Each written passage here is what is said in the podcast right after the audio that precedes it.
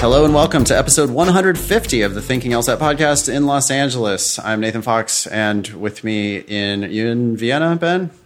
Yep. In Vienna, Virginia, Ben Olson. What's up, dude? I miss you. I know, likewise. It's been so long. Our trip to New York was so successful, and we had such a good time that we're here with a bonus episode of the podcast. Yeah, a bonus episode and plans to go back. Fuck yeah. What are the dates on that? August 25th and 26th. August 25th and 26th, we will be back in New York City. We're going to do a different test this time, so if people took the class before, they can take it again and hear us work on different questions, different games, and whatnot. Yep. If you did not get to take the class last time, we had a blast. Great, best class I've ever taught. Most fun I've ever had in the classroom. Yeah, I mean, everybody came super enthusiastic about learning. They knew so much of what we've talked about on the show, so that just allowed us to jump into the examples and really dig into stuff. It was fun to teach. I really enjoyed watching you teach. I enjoyed, the back and forth of it all, arguing with each other. Yeah, it's fucking awesome. Never had a class like that. That was super fun. Yeah, fantastic. On today's show, we have some exciting stuff. We have Pearl and the Turd rankings 2018. Yep, cool. We did the 2017, but like four different people emailed us with their version of Pearl and the Turd. So we're going to go over one of the spreadsheets of Pearl and the Turd. In theory, they should all be the same, right? If they're doing the same math. Yeah, and if we were organized, we would compare them and make sure that they were correct. But instead, we're just going to randomly read one of them. We hope you're right. So thanks everybody for sending in the Pearl and the Turd rankings. We'll talk about those. We've got amazingly an update from Doogie Howser JD from episode 61. We're going way back now. Yeah. So we'll talk about Seth, the kid lawyer. He was 15 when we talked to him. Okay, so we've got an update from him. That. Yeah. We have. We're going to read an example of a GPA addendum. Someone was not sure whether they should write an addendum for their GPA. Mm-hmm. We also have a fucking leaf blower, gas-powered leaf blower. This dude is back, and he's just endlessly blowing. Yeah. Excuse me. Why are you using a gas-powered leaf blower, which is clearly illegal? And why are you doing that? Also, why are you smoking a cigarette while you're doing it? And how much are you going to be out there blowing leaves? Is it ever going to stop? Can you see how many leaves are left? It's all just grass because they were mowing the stupid lawns out here. So he's now just endlessly. He's now out in the middle of the street blowing the leaf clippings around. I don't understand why. He's also wearing a bitchin' Lakers hat. It's a purple Lakers hat, purple and gold Lakers hat. Pretty sweet. Awesome. Yeah. It is soaked in sweat. This guy, I guarantee, smells really bad. He looks like he smells super bad. He's kind of big, and he's carrying around a gas-powered leaf blower and smoking a cigarette. This is in the middle of summer. Yeah, this dude does not. He cannot possibly smell good. Okay, I'm hoping that he's going to go away. It sounds like he's leaving. I think everybody hear that. All right. Yeah. Okay. Anything else you want to add to the teaser pre? No, dude, I'm doing good. I did get some. Was it Bose headphones? Oh my goodness, I love these things. You're wearing them right now? Well, no, I'm not wearing them right now. I couldn't get the Bluetooth to connect to my laptop before we started, but and then we waited all that time for him to stop blowing the leaves. I guess I could have figured it out, but. And then he came back. Yeah. And then he came back. Peek behind the curtain, we were waiting 15 minutes for this dude to stop before we started recording the show today. And then as soon as we start recording, then he definitely comes back right outside my window. But yeah, no, these are great, dude. They got sound canceling technology and are they the big cans? Are they the big over-the-ear ones? Oh, yeah. Yeah. Oh, okay. Mm-hmm. Yeah. Yeah. Okay, yeah, those look sweet. I have the earbud ones but it's because the thing about it is the active noise canceling. Yeah, the shits are fucking incredible. They have that for the small ones. Yeah. Oh wow. So when you wear those things, you know how they work, Ben? Well, they do. They counteract the sound with the equal sound, right? An opposite sound. It's fucking science, dude. Oh, no big deal. What they do is they hear the incoming sound. Yep. And then they instantaneously play the same sound except for out of phase. Yeah, like, yeah, they play exactly the same sound waves except for like barely fractionally off. Yeah. The shits cancel each other out so that you don't hear it. Yeah. What? Yeah. It's so cool. Dude, I'm telling you, the earbud ones, so they're not like AirPods or whatever. They're like, there's a thing that goes around your neck because it's got a battery and it's got all this like shit. Okay. But it's just like two wires and they go and they just plug into your ears like little earpod kind of things. Yeah. My buddy has a big ass loud Harley Davidson. Like this thing is fucking loud as shit. Okay. It's ridiculously loud. Yep.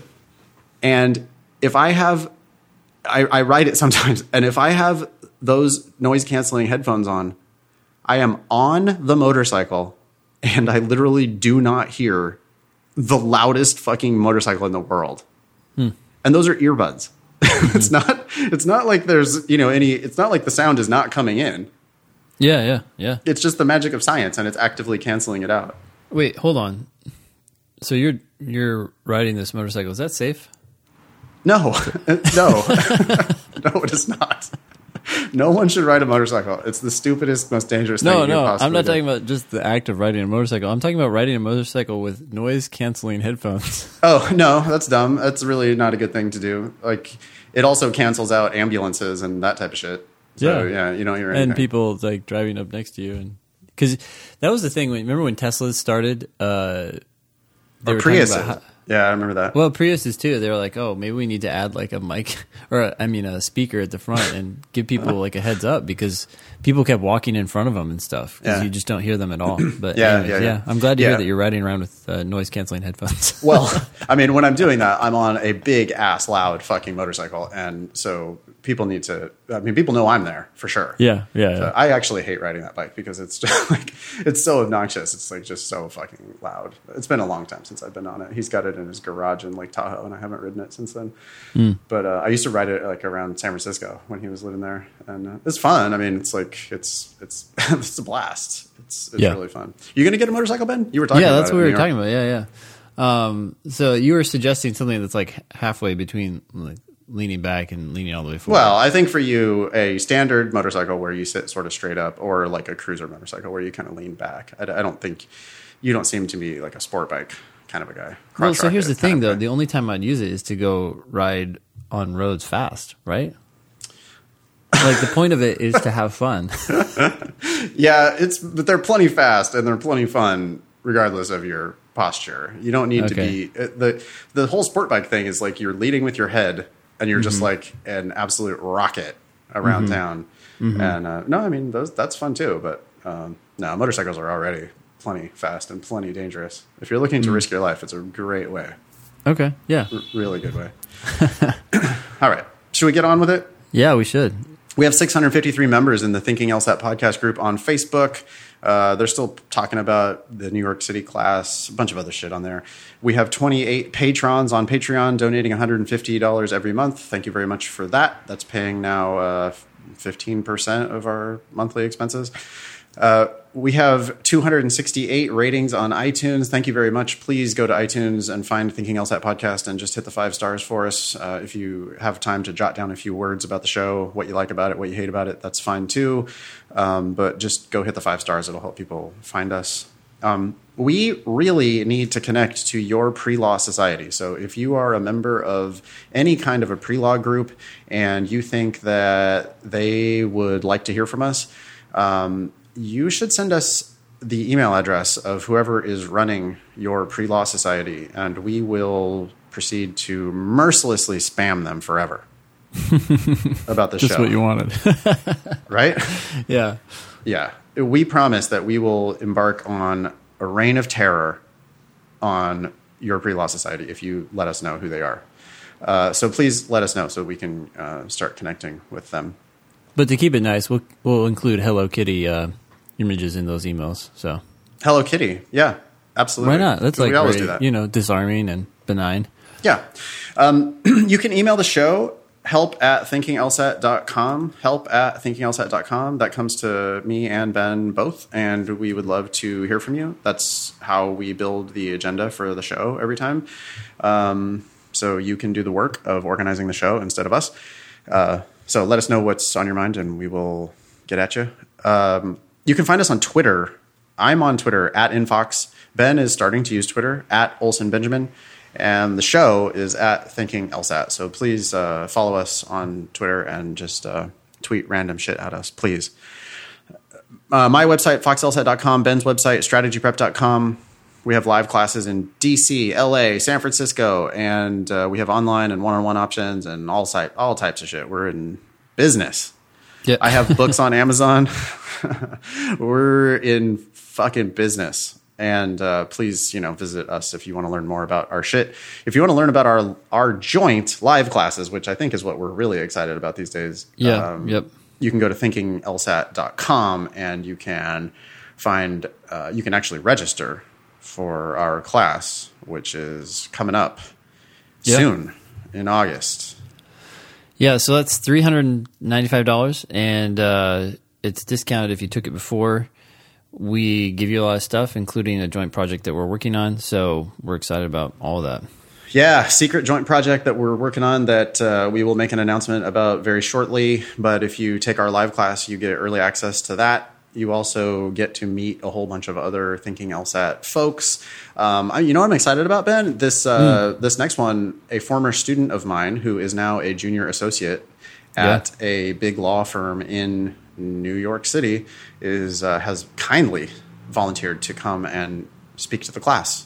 Yeah. So if you'd like to meet my former student, Allie, and you'd like to hear about what it's like to be a big law lawyer in New York City, she will be there to answer your questions. I think she went to Columbia. Did I sent you her LinkedIn. Do you remember? Is it Columbia? You did. I don't remember. I don't actually remember the firm that she's at, but it's a big firm. So anyway, she's a big law lawyer, junior associate, and she's going to be there to, talk to the class. We had a fucking blast. We immediately scheduled another one because we just can't wait to go back. I will be out drinking Friday night and Saturday night and probably Sunday. I know I'm going to stay there for like a couple days, before and after, because I love New York City. So if I'm going to fly all the way across the country, I might as well stay there for a couple days and make the most of it. You know what New York does not have, Ben? Good weather. It sucks. It's hard when you have so much concrete and... that's not the point. The point is the weather in New York City sucks. The Northeast has really terrible weather. I mean, we were there on some pretty nice days, but it was pretty sticky. It was pretty fucking hot. Mm-hmm. So on Tuesday or something, I was still in New York because I couldn't bring myself to leave because I like it so much. I walked across the Brooklyn Bridge and it was like 90 degrees and super humid, right? So I was just like completely sweating through my shirt. My shirt was soaked on Tuesday. Mm-hmm. And then on Wednesday, my shirt was also soaked. But the reason why my shirt was soaked on Wednesday was because of sideways fucking rain and just a crazy thunderstorm in the next day after it was 90 degrees. So being back in Los Angeles is dramatically different. Dude, you just needed a gas-powered leaf blower to wear around. Do you know what temperature it is in Los Angeles? I'm going to guess 72. Yes, it is. Wow. The temperature in Los Angeles is whatever temperature you would like it to be, that's what temperature it is. Did you just set it in the morning? Yes, there's a thermostat in Los Angeles, and it's permanently set at 72 degrees. I don't care if it's fucking Super Bowl Sunday or the 4th of July. It's just 72 degrees. That's cool. It's amazingly nice here. So as much as I want to be in New York more and fucking move there, I just don't think I can. The weather's too shitty. I have to be here mostly. Yeah, it's moist out here. Anyway, I am looking forward to being back in the city. It's going to be super fun. Hey, speaking of the pre-law societies, if anyone wants to introduce us to their pre-law society, and there's a lot of interest, we are willing to go to other cities to do this class. This class is super fun, and I think that some other people had expressed interest around the country. Anyways. Yeah, I think, just kind of kicking around ideas, central locations where, especially destinations that people would like to go to, places that we would like to go to, and places where listeners would maybe like to congregate. So ideas are, you know, like we talked about Chicago, we talked about Denver, we talked about Seattle. I know we have listeners in Toronto. That would be pretty fun. I don't know. It just depends. Like we need a, we need a significant number of people who are willing to come, but we'd love to hear from you. So if you have suggestions about where we should come, and it just needs to be somewhere good. I don't want to go somewhere shitty. Do you want to go somewhere shitty? No. Nope. No. And we're also not going to go anywhere at times when it's bad weather. Like we're going to Chicago, but we're not going to Chicago in fucking January. Yeah. That's not happening. So, but anyways, get at us and we'll hopefully come and visit you. That would be just awesome. You want to dig into these emails? Sure. Do we have any other announcements that we need to talk about? Yeah. Well, hey, so I've got to come clean a little bit here. Oh boy. Yeah. What is this bombshell? So since last year, when you've like asked me what's going on, as you might remember, I've had some pretty lame responses. I've probably reported DC's weather more than anything else. But there has been other stuff going on in your life. Yeah. As you know, life has been a little more interesting. So last year, my wife and I decided to get divorced. I didn't say anything on the show because I wasn't exactly sure what to say until the dust settled from all of that. And although I wouldn't wish that experience on anyone, I can tell you that life is good and better than ever now. So I'm kind of giving you an update, you know, about an accident after the accident has occurred, and you're talking to the person who went through it, and you're like, oh, well, I guess you're okay because I'm talking to you now. But, you know, other than that, the most common question I get is about the kids, and I would just say that they're also doing very well. We live super close, so the boys can walk back and forth in a matter of minutes. We also did a good job of kind of downplaying the change and explaining the new reality of co-parenting. I'm only mentioning this now because it's hard to keep filtering what I say on the show, and I think there are too many maybe good dating analogies and stories that wouldn't make any sense coming from a supposedly married co-host.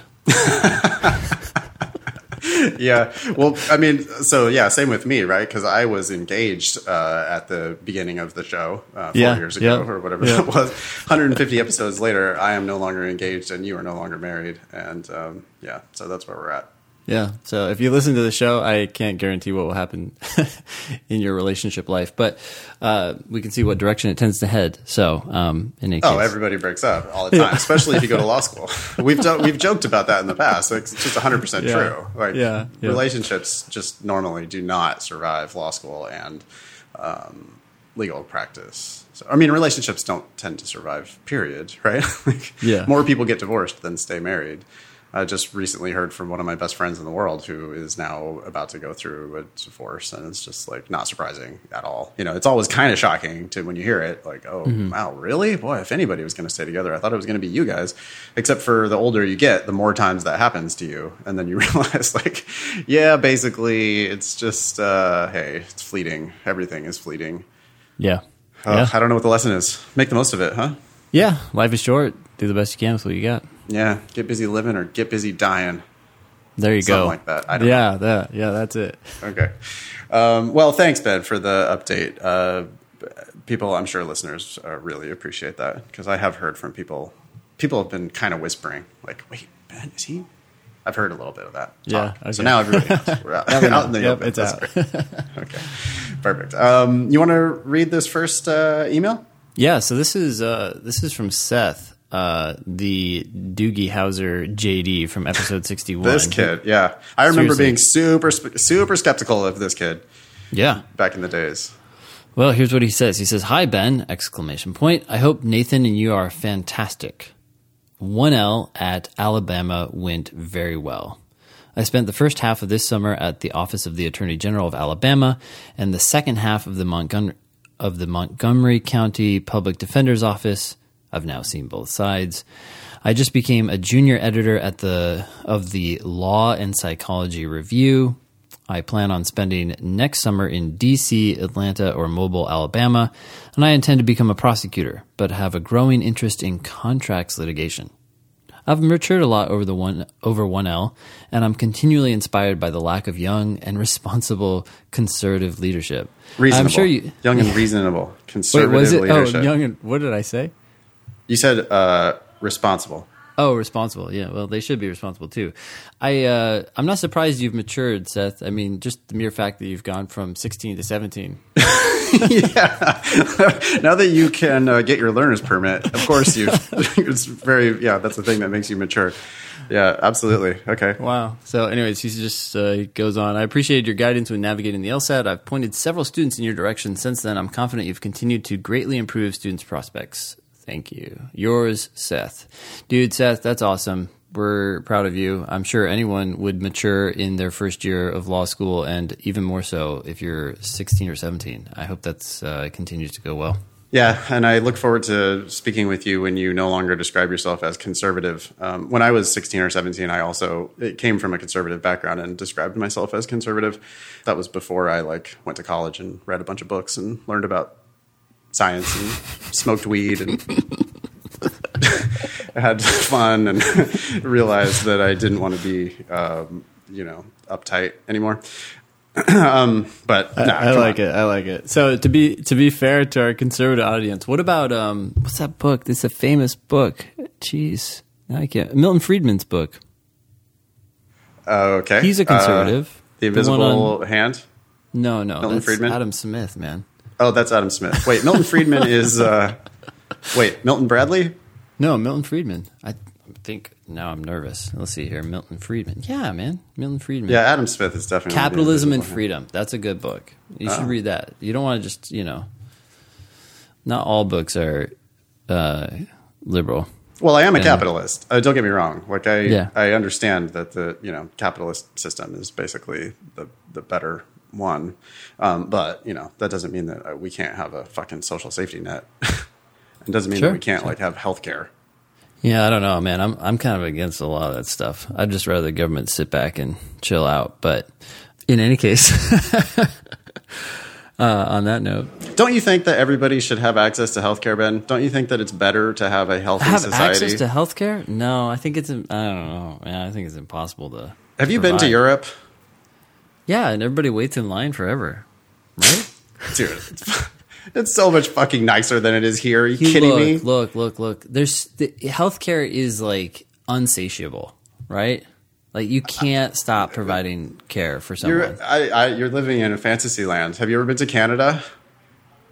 Have you ever been to Toronto? No, I haven't actually. Okay. Nope. Toronto is a nicer version of New York City. It is not as big, but it is cleaner and it is nicer and it is happier in Toronto. And a big reason is because they have fucking healthcare and mental health services, and they don't just throw up their hands and go, "Oh, well, we can't do anything about that. We can't. Oh no. Oh boy.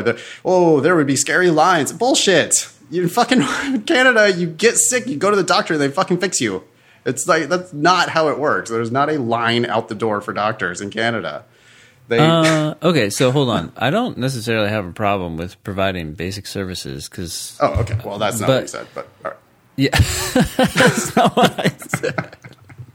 It was a very thought-out answer. But, yeah, I guess I'm just very skeptical of a system that's almost entirely navigated by the government. It just seems like it would discourage innovation, and I don't know. I think that healthcare should be largely free market. Yeah. Okay. Don't get me wrong. I am very skeptical of the government as well. But we do, there are things that we need in common. I'd like the government to pay for CVS's services. I think that's what should be provided. CVS? Yeah, CVS. You know how CVS provides, you can get certain things taken care of there. So, basic stuff. Make sure everybody's okay on some level. Okay, good. Well, so we're on the same page. We sometimes just seem to be vehemently disagreeing, and then it comes down to, we totally believe that everything, things like the flu shot. Mm-hmm. Everybody should just be able to roll into the CVS and get a flu shot, and that shit should just be free because it benefits everyone. Mm-hmm. Yeah, sure. It's just better. Mm-hmm. It's just better. So same thing, mental health services and things like that. I'm in Los Angeles. It's such a great place. And then you go fucking downtown and there's just armies of homeless people fucking everywhere, and they're sick and they have mental illness and they have drug and alcohol dependencies. And, you know, if you're just going to be like this totally like, oh, well, that's on them, free market, like they should get a job and they should take care of themselves. Like, yeah, okay, well, how's that working out? How's that? How's that fucking going? It's not going well. So these people, they're sick. They can't work because they're sick. They can't work because they have mental illness. They can't work because they have drug and alcohol dependencies. Hey, we should get together, y'all. Like the people who have somewhat of their shit together. I'm not saying I have my shit together. I have only partially my shit together, but I am willing to definitely pay more so that those people can get some fucking help.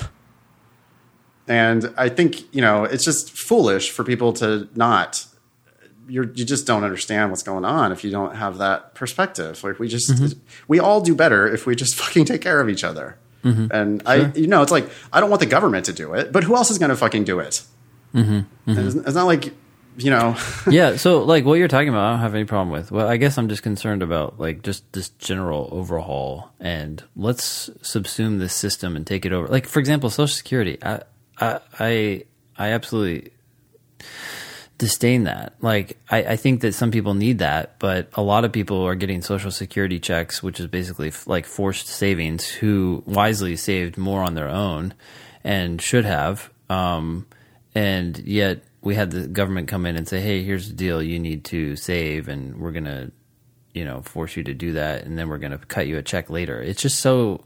This stupid, I think. Yeah, well, right. Social Security, the way Social Security is designed is totally stupid. But I mean, we should have universal basic income, man. Like, we're so rich. We're so rich. We're outrageously rich. And everybody should have. Wait. Hold on. We're like seriously in debt, though. We got to fix that problem first. Okay. All right. No, we're not. That is a fucking lie. We are not in debt. What are you talking about? We're carrying a lot of debt. Yeah, I know. And it's like, what is it as a percentage of GDP? I don't know. It's nothing. Tell me. What is it? Oh, it's huge. Are you kidding me? No, as a percentage of GDP, it's nothing. I don't know what it is, but it's definitely big. It's nothing. It's every corporation in the world has the same amount of debt that the U.S. government has. It's nothing. It's basically what it is it's your fucking credit card statement. Wait, and hold on. What's the percentage? We're constantly paying it off. I don't know, but it's nothing. I recently went through this whole thing. I don't know what it is either. People are fucking crying about the debt all the time. Like, oh my God, the sky is falling. It's like, yeah, no. The United States is the biggest business that has ever existed on the face of the planet. We are insanely wealthy. Right, and the fact that we carry a lot of debt is because we're rich as fuck and we continue to make money hand over fist every day. And we can afford to have a mortgage. So... It's like saying, oh my God, holy shit, Elon Musk, he owes so much money. And it's like, well, yeah, he has mortgages on fucking buildings around the planet. So yeah, if you only look at his debt, it looks like he owes a shit ton of money, but he also is making a shit ton of money, way more than that. So he can easily afford it. We can afford it. No one would loan us money. Hold up, dude. Let me read you some numbers here. Okay, this is going to be so scary. Okay, at the end of the second quarter of 2017, according to Wikipedia, the United States public debt to GDP ratio was 103.8%. Yeah, that's nothing, Ben. If you make $500,000 a year, is it scary if you have a $500,000 mortgage? Okay, hold on. So China's debt is 22%.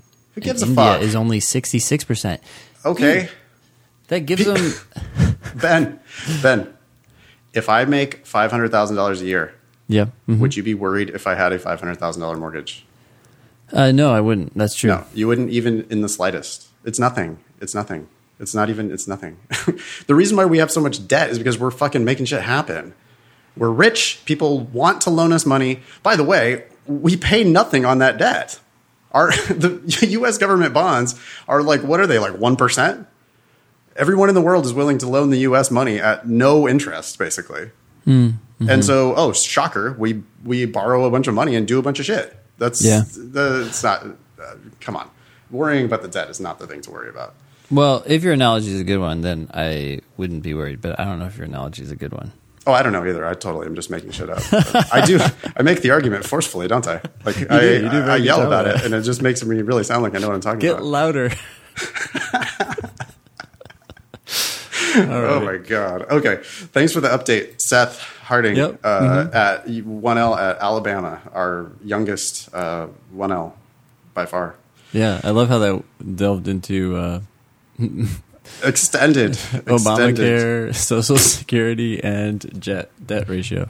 Okay. Hey, we have a news item on the agenda here, which is that there are two more schools now. Cornell and NYU are now accepting the GRE for law school admissions. That is now 7 of New York's 15 law schools. How big is New York? 15 fucking law schools in New York City. Wow. Or in, I guess maybe that's New York State. Anyways, 15 New York law schools. And of those 15, 7 of them are now accepting the GRE. And Cornell has become the second law school to allow the GMAT as well. So they're just basically desperate for applicants, and they are now allowing you to take the GMAT or the GRE. Wow. So that you can apply to their school so that they can take your money. I don't know that we need to say anything more about that. Mm. Yeah. What do you think about these? Want to look at these Pearl and the Turd rankings? Yeah, I do. Let's do it. Yeah. It's good. Okay. All right. So Above the Law recently published their rankings of law schools. Above the Law, they use a different methodology from US News. US News is pretty lame. It is pretty lame when you think about what Above the Law is doing. Yeah. So what's the difference? You want to describe for the listeners? Well, if I were to summarize it in a word, I would say US News and World Report bases their law school rankings on essentially reputation. Like, I'm not saying that's the only factor, but if you sum up everything that they're looking at, it's like they're basically looking at the school and saying, which one has the best perceived value? Whereas, because they use part of what they do is like actually a survey. Yeah. Is that right? A survey? Who do they survey? They survey prominent attorneys, judges, the legal community. Yeah. So that's like, what do you think? Yeah. What is your opinion of what the best law school is? Yeah. Okay. This could be a great LSAT question. Yeah. And but not only that, I mean, they also, as everyone knows, they base their rankings on LSAT scores and GPA. But in my mind, those are still indicators of perceived value, not actual value. Whereas Above the Law, from what I remember, looks at how many people get a job when they graduate, what kind of job do they get, how many people pass the bar. In other words, they're looking at results. So in my mind, U.S. News is perceived value and Above the Law is actual value. Yeah. Well, U.S. News, I mean, they do have like objective criteria, but some of the objective criteria that they use are also stupid. Like, don't they use like size of the law library? Or at least they used to. Yeah, or number of chairs or something like that. Number of faculty. That's all. That's perceived value. You don't care how many people are at your school. You could say, oh, it's so wonderful that I have a 10-to-1 teacher ratio or a, student to teacher ratio as opposed to a 20-to-1 student to teacher ratio. But none of that matters if the school figures out how to help you pass the bar and get a job that's in the legal field and pays well. Who cares how many teachers you had or how few teachers you had? Yet that's the kind of thing that U.S. News and World Report is all obsessed about, is perceived value. And mostly when people talk about law school rankings, they still kind of foolishly just default to the U.S. News rankings, right? Yep. The T-14, as it's called, is always the U.S. News T-14. By the way, the T-14 for U.S. News and the T-14 for Above the Law is the same 14 schools. Hmm. They're in different order, but they're the same schools. Got it. Okay. But U.S. News, so there is like obviously some actual value in the U.S. News ranking. The perceived value is not like necessarily false. It's just right. Well, it can be shaky, right. Exactly. Right? It can be perceived to be high value because it actually is in fact high value. Mm-hmm. And I think that's true of Harvard, Stanford, Yale. Like the very best schools. I think. Although notice what we're doing there. We're just like. We're judging the value, its perceived value, based on our perceived value. Yes, absolutely. Yeah, circular reasoning for sure. Yeah. Mm-hmm. So the Above the Law rankings use employment stuff. That's what I understand. Yeah. Yeah. Like basically what they're really focused on is, do you end up with a lawyer job? Mm-hmm. Like not a fake, like just any job, not a JD advantage job. Oh my goodness. Which is a lot. I mean, like when you ask law schools for their employment statistics, they very frequently want to show you the number of, you know, well, here's the jobs where it's like either a JD required or it gave you an advantage. Mm-hmm. The stupid thing about that is that you could count any job as JD advantage. Yeah. Right. I mean, mm-hmm. you got a job at Starbucks and you had JD on your resume. JD gave you an advantage. You're going to be manager sooner than the other folks there.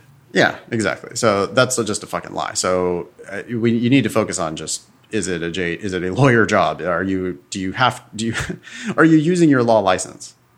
Yeah. You know? Mm-hmm. Yeah. So that actually causes a bit of a weird discrepancy at the very top of the Above the Law rankings. So this year, Above the Law number 1 is Chicago, mm-hmm. and 2 is Virginia, and 3 is Duke. Yeah. And you end up at number 4, Harvard, number 5, Stanford, 6, Penn, and then 7, Yale. So, of course, Harvard, Stanford, Yale are still up there. But those schools don't do as well in the Above the Law rankings because there are many people who take jobs that are not technically JD required jobs after going to Harvard, Stanford, Yale. Yeah.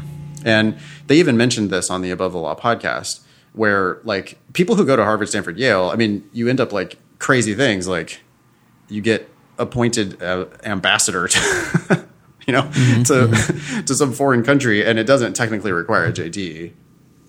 But still, so like because the some of the employment outcomes are just like different, unexpected at those schools, then those schools tend to not do as well in the rankings.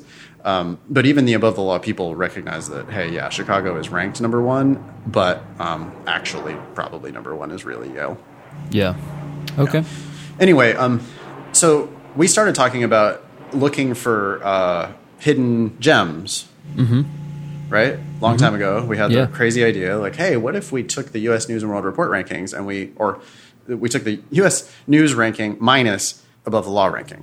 Mm-hmm. Mm-hmm. And that gives you the people who show up high on that list end up being what we call pearls. And schools that rank really low on that list end up being called turds. Yeah. If your U.S. News ranking is dramatically higher than your Above the Law ranking, then you're a turd. And if your U.S. News ranking is dramatically lower than your Above the Law ranking, then, you know, you might be a hidden value. So that's the pearl in the turd. Pearl in the turd, yeah. So the question is, are you going to go to a turd or a pearl? Yeah, yeah. So I guess we should look at some of the ones that do really, really well. Yeah. Number 1 this year, pearl. Yeah, number 1 pearl. Let's see here. I'm scrolling down. University of Illinois. No? No. I think you need to scroll over to the right. Wait, where am I? Oh, shoot. Oh, wow. University of Tulsa. Yeah. University of Tulsa comes in at number 1 on the pearl in the turd rankings this year because US News somehow has them ranked the 101st best law school in the country. Yeah. But based on employment outcomes, Above the Law has them ranked 37th in the country. Wow, 37. That's crazy because that's like up there with George Mason and Oh, okay, cool. I think I'm not. I mean, we're always just randomly speculating on the show as everybody's used to. But I think Above the Law, I recall, also uses like cost of living, so they actually factor in. They're trying to factor in like value. Okay. And because they factor in value, like what the tuition is and how much it costs to live there, mm-hmm. Places like Tulsa tend... What is that noise? You wouldn't believe it's... leaf blower? It's a guy riding on a lawnmower. They're doing my lawn. So, wow. Thank you. This is the lawn care edition of the Thinking LSAT podcast. So places like Tulsa, Oklahoma... It's cheap to go there. It's cheap to live there. And they have pretty good employment outcomes. Mm-hmm. And so Tulsa tends to rank, you know. So look at the very top of this list. We have University of Tulsa, Louisiana State University, University of New Mexico, St. Louis University, University mm-hmm. of New Hampshire. It's like, what are 5 places that I would never like to live? Those are them. Yeah. So you got to take it with a little bit of a grain of salt. The biggest turds. What are the biggest turds? What are the top turds? Notable. Yeah. Wait, we have notables. Arizona State, minus 22. Arizona State with a minus 22. Uh-oh. Ooh. I like the note. So George Washington University has a minus 20. That's where I went to school. Thank you. And there's a note, asterisk. Sorry, Ben. So they're ranked 24th in the country by US News based on things like reputation from other lawyers and law judges and podcast hosts, professors and shit, people who just think it's a good school. And Above the Law is like, well, actually, for the cost, and when you think about living in DC, and when you think about the employment outcomes from that school, all right, we've actually got them ranked 44th. Wow. Okay. So that gives them a minus 20 on the turd rankings. I'm going to cut my donations to that school in half. From zero to... Yep. Zero? You can divide zero by two. You just can't divide two by zero. So that's okay. Why the fuck would anyone donate money to their law school? That is the dumbest thing you could possibly do. You already paid them an arm and a leg. It's ridiculous. And then they said, thanks for coming. Go prepare for the bar. I want to be even more of a sucker than I already was by paying $50,000 a year for law school. So I think I'm just going to cut an unnecessary check to my law school just because. Yeah. I don't know. Well, if you have too much money, then you can do whatever you want with it, I suppose. Mm-hmm. Okay. So that's the Pearl and the Turd rankings. We will link to that on thinkinglsat.com. Yeah. Cool. Great. You want to talk about this addendum? Do you remember the back and forth on this? Hold on. Let me look at this really quick. Oh, yeah. So this person had a much higher major GPA than their regular GPA, and they just wrote into both of us and said, hey, should I write an addendum? The answer, of course, is hell yes. Please listen to the show and hear us on this one. If your major GPA is higher than your other GPA, especially the higher it is, you should write an addendum and just state the facts. And so what I responded to this person. I said, hey, look, write it, stick to the facts, and send it back to us, and we'll read it on the show. And she did. And it's not great. I mean, I don't like when we say stick to the facts, we mean stick to the facts. These are very short. They need to be short sentences. And I think people still feel the need to explain things or, I don't know, warm up or something. But anyways, that was my thoughts when I read this. So we're going to read it on the show and talk about what she could do differently. It's still short, but it could be better. So this is what she writes. During my time at X University, I was required to take multiple classes outside of my majors, international business and finance, that in turn affected my GPA. Although I believe this made me a well-rounded student in the end, I do not believe that my cumulative GPA of 3.47 is as representative of who I am as a student as my major-specific GPA of a 3.81 is. Done. All right. I like it that it's short. I like it that it's two sentences. That's good. What don't you like about it? I just don't like the whole I was required to take multiple classes out of my majors. It sounds like you're making excuses, you know, like, oh, it's not my fault. Someone else made me do it. Well, and my reaction is, yeah, you and everybody fucking else. What, do you think you're the only person that was required to take classes outside of your major? Last time I checked, there's this thing called general education. Everybody has to take certain things. So the fact that you were, poor you were required to take classes outside of your majors. Yeah, it's funny because it's like too much explaining. It's just you open yourself up for this like really natural criticism. Yeah. Yeah, I hate it. Just get rid of it. Just cut it. Totally unnecessary. You don't even, I mean, they know all this too. I would just say... You also don't need to say during my time at blank school. They have your fucking transcript in their hand. They know where you went to school. Yeah. You don't need to say any of that. Honestly, this is all I would say. I would just say, I majored in finance and international business. And by the way, I would reorder those. You wrote international business and finance. The only reason it's mildly confusing is that sometimes people could apply the international to both, but your 2 degrees are finance and international business. Okay. I think the major might be called international business and finance. But anyway. Outside of my majors? I don't know. Oh, shit, it does say majors. Yeah. Oh, yeah. So then exactly. Like, right. There could be a major that's international business and finance. That sounds like a thing. Right. But anyways, to avoid confusion, you can put the one with the adjective later. People do this. I see this all the time. Anyways, so you write, I would just say, hey, I don't even know if you need to say this, but if you want to clarify that you had two majors to make it more stick out in their mind, I would say I graduated with two degrees or two majors, or I studied two majors or something like that. Or I had two majors, finance and international business, period. My overall GPA was 3.47. But my major GPA was 3.81, and just end on that note. Yep. You don't need to make excuses. You don't need to explain anything. What we're trying to do is we're trying to get the number into their head, and if you end on the 3.81, that's good. But wouldn't you include, although I believe this made me a well-rounded student in the end? Yeah, I should have included that, yeah. Although these lower grades made me a well-rounded student. Yeah, it's like, you just don't stop with the editorializing. Lawyers like facts. The people that are reading your application are, if they're not lawyers themselves, they are lawyer adjacent. And you just go ahead and state the facts. But by all means, write this addendum, because it's you're pointing their attention to a higher number. Like they could ignore it. Yeah, I mean they probably will, but. Maybe they won't. And they also will appreciate that you made the argument. Lawyers make arguments. Lawyers marshal facts to advocate for things. And so you marshal facts to advocate for yourself, and you can cut out all the bullshit, and you can just say, my overall GPA is 3.7, but my double major specific GPA is a 3.81, period. Yeah. Bye.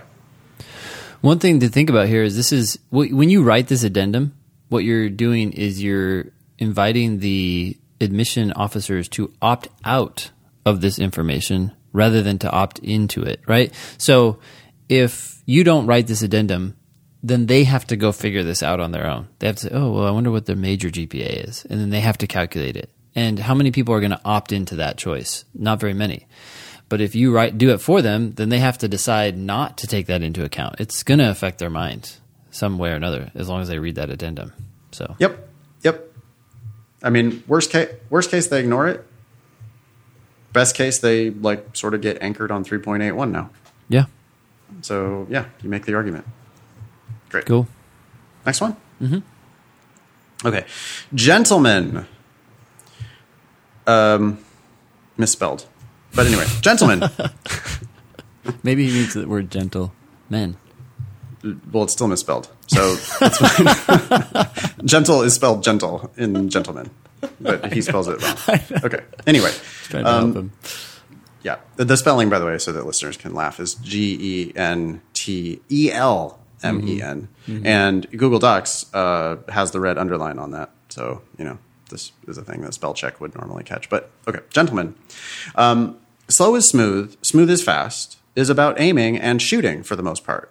Thus, it is an even better analogy for test purposes than you originally thought. If you're in a firefight, who gives a shit if you get the first three shots off and miss? One shot on target will, at a minimum, reset your opponent's aim, giving you plenty of time to get a good shot too if needed. You may also have limited ammo. Those are questions, according to this analogy. Mm-hmm. Don't waste it being a spazoid. I've been getting a few of your podcasts in per day, so again, thanks. Second diagnostic test, 155 with a -0 on games. Getting almost everything right, just running out of time.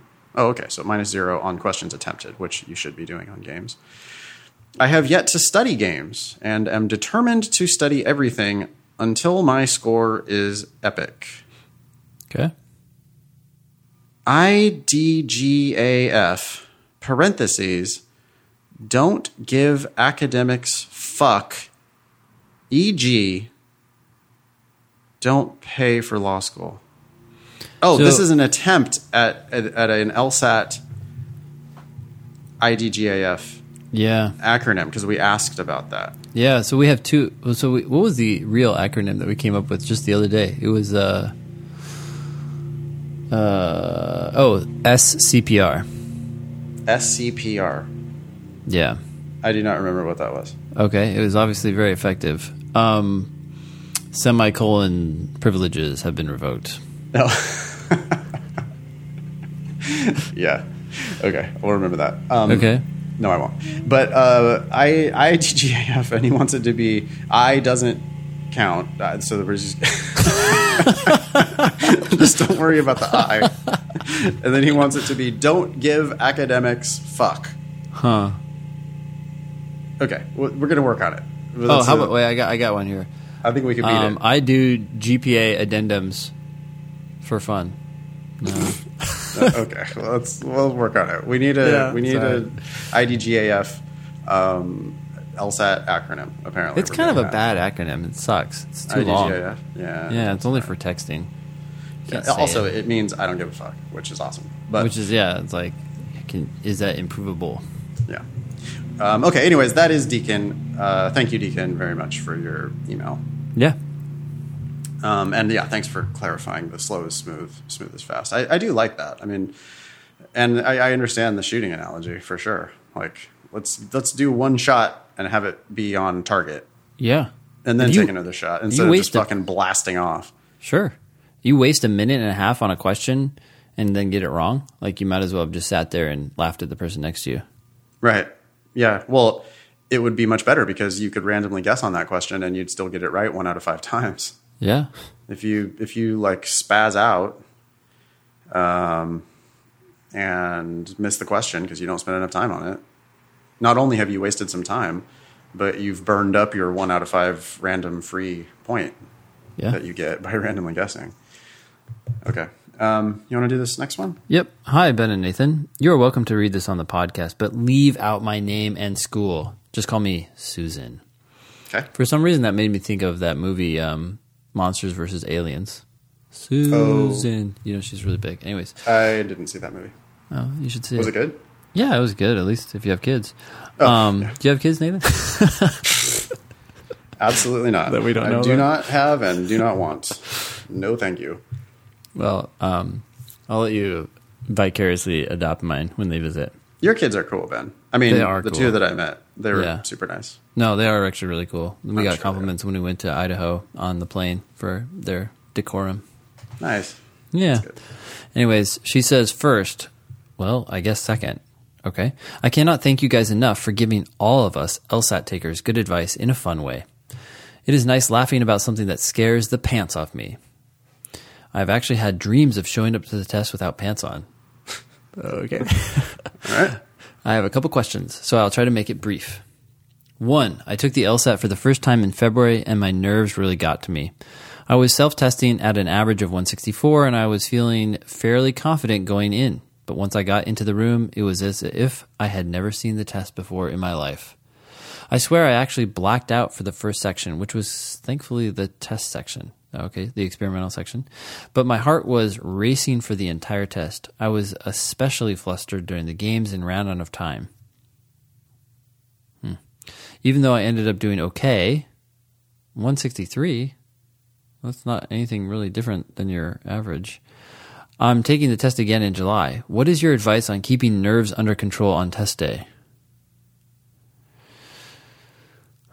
Take a deep breath anytime you feel like you're stressed out, and keep in mind that you have 35 minutes. So a 30-second break to regain control of the test is worth every second that you spend doing that. And it also sends an underlying message to your brain that you don't need to rush.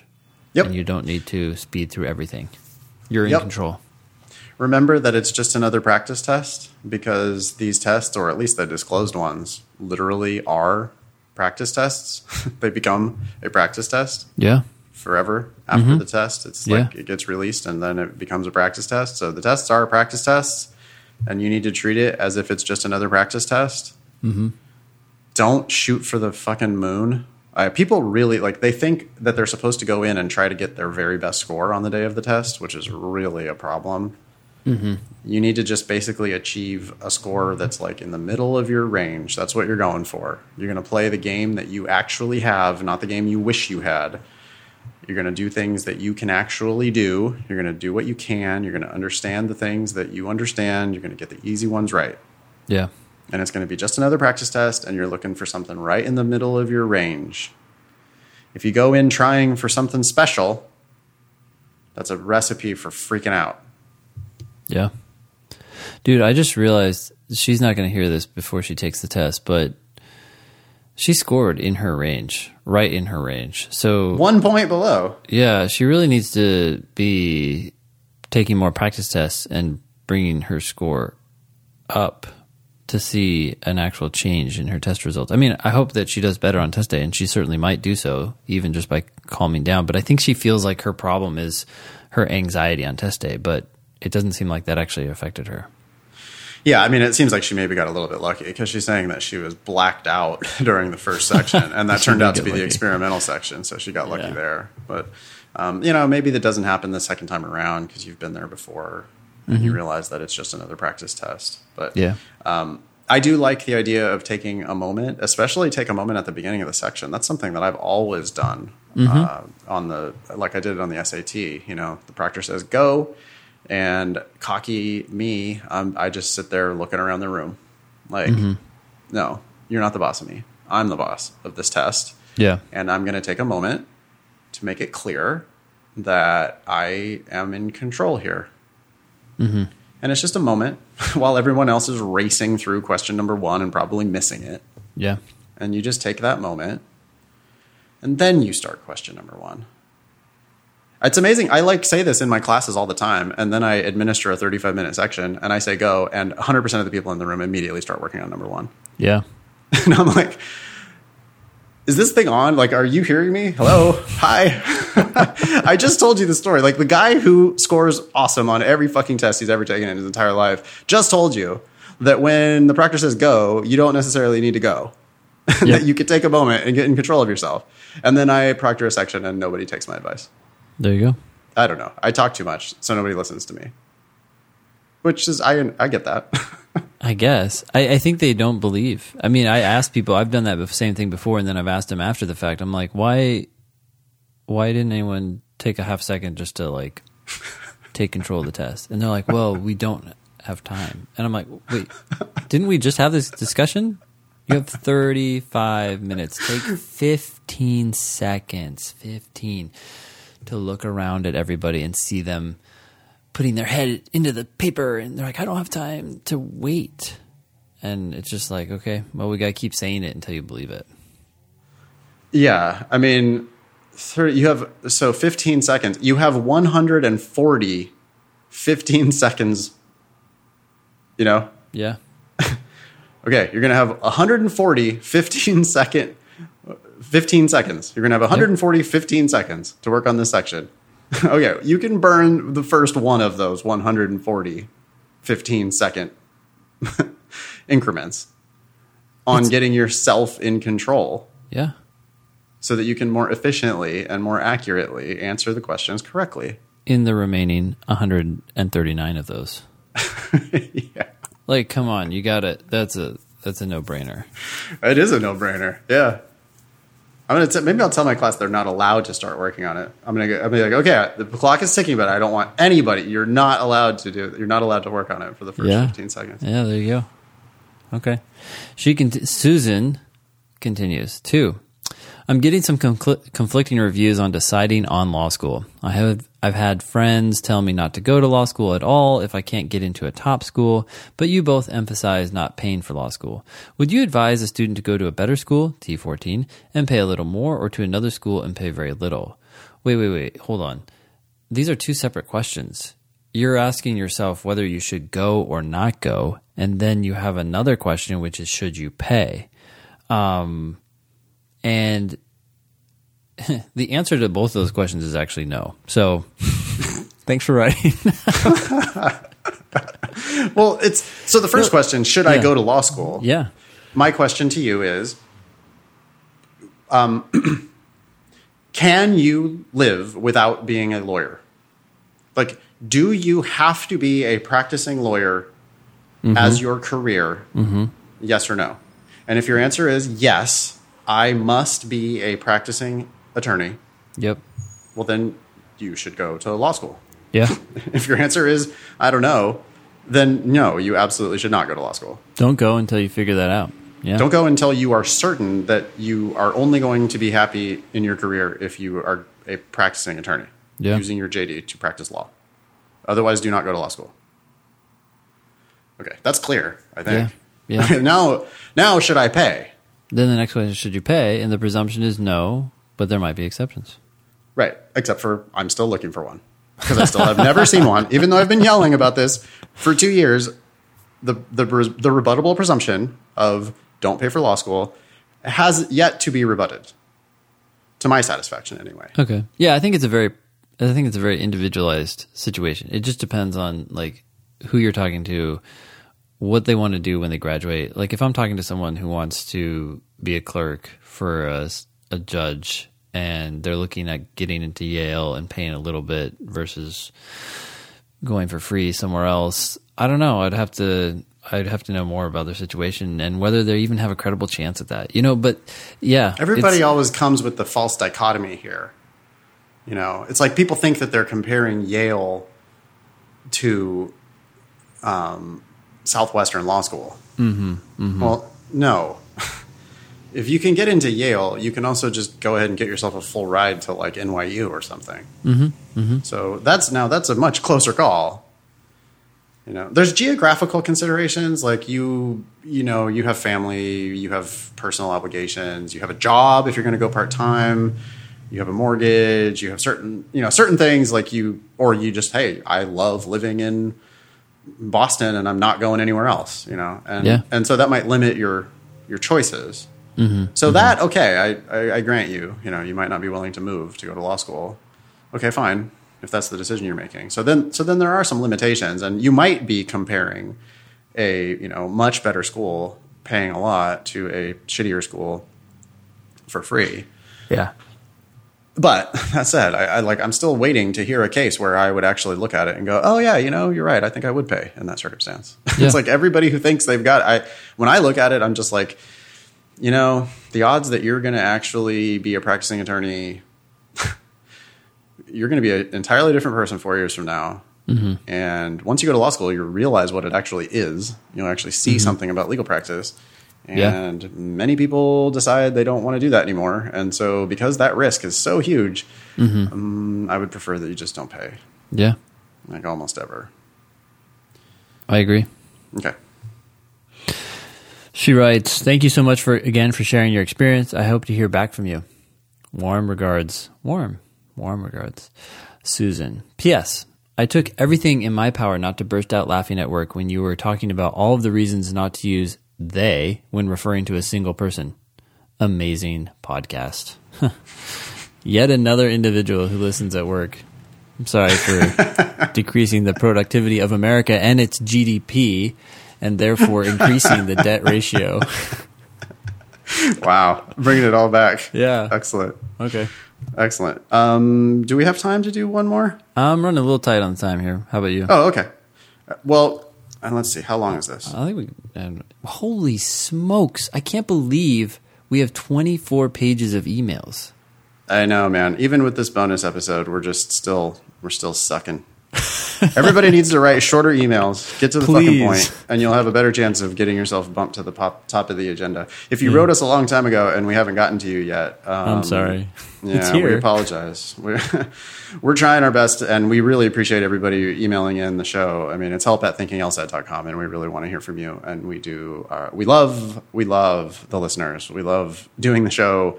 We loved hanging out with you guys last weekend in New York City, and we hope to see you again sometime soon. What are those dates again, Ben? August 25th and 26th. August 25th and 26th, yep. And you should go to thinkinglsat.com right now and register so that you can join us in New York City, August 25th and 26th, for what will surely be a kick-ass class. In fact, I mean, it'll get better next time, I think, We're starting to learn. Yeah, we learned a lot about how to teach together. So yeah, we planned it at 9:35 when we met for coffee right before the class so that we could figure out what the fuck we were going to do. Your introduction to Pret. Yeah, that was fun. Now that we have one rep under our belts, I'm sure it'll only get better next time. So, yeah, we look forward to seeing all y'all in New York City, August 25 and 26. Register now, please. Okay, that was show number 150. Thanks all y'all for listening. Nice knowing you. Don't pay for law school.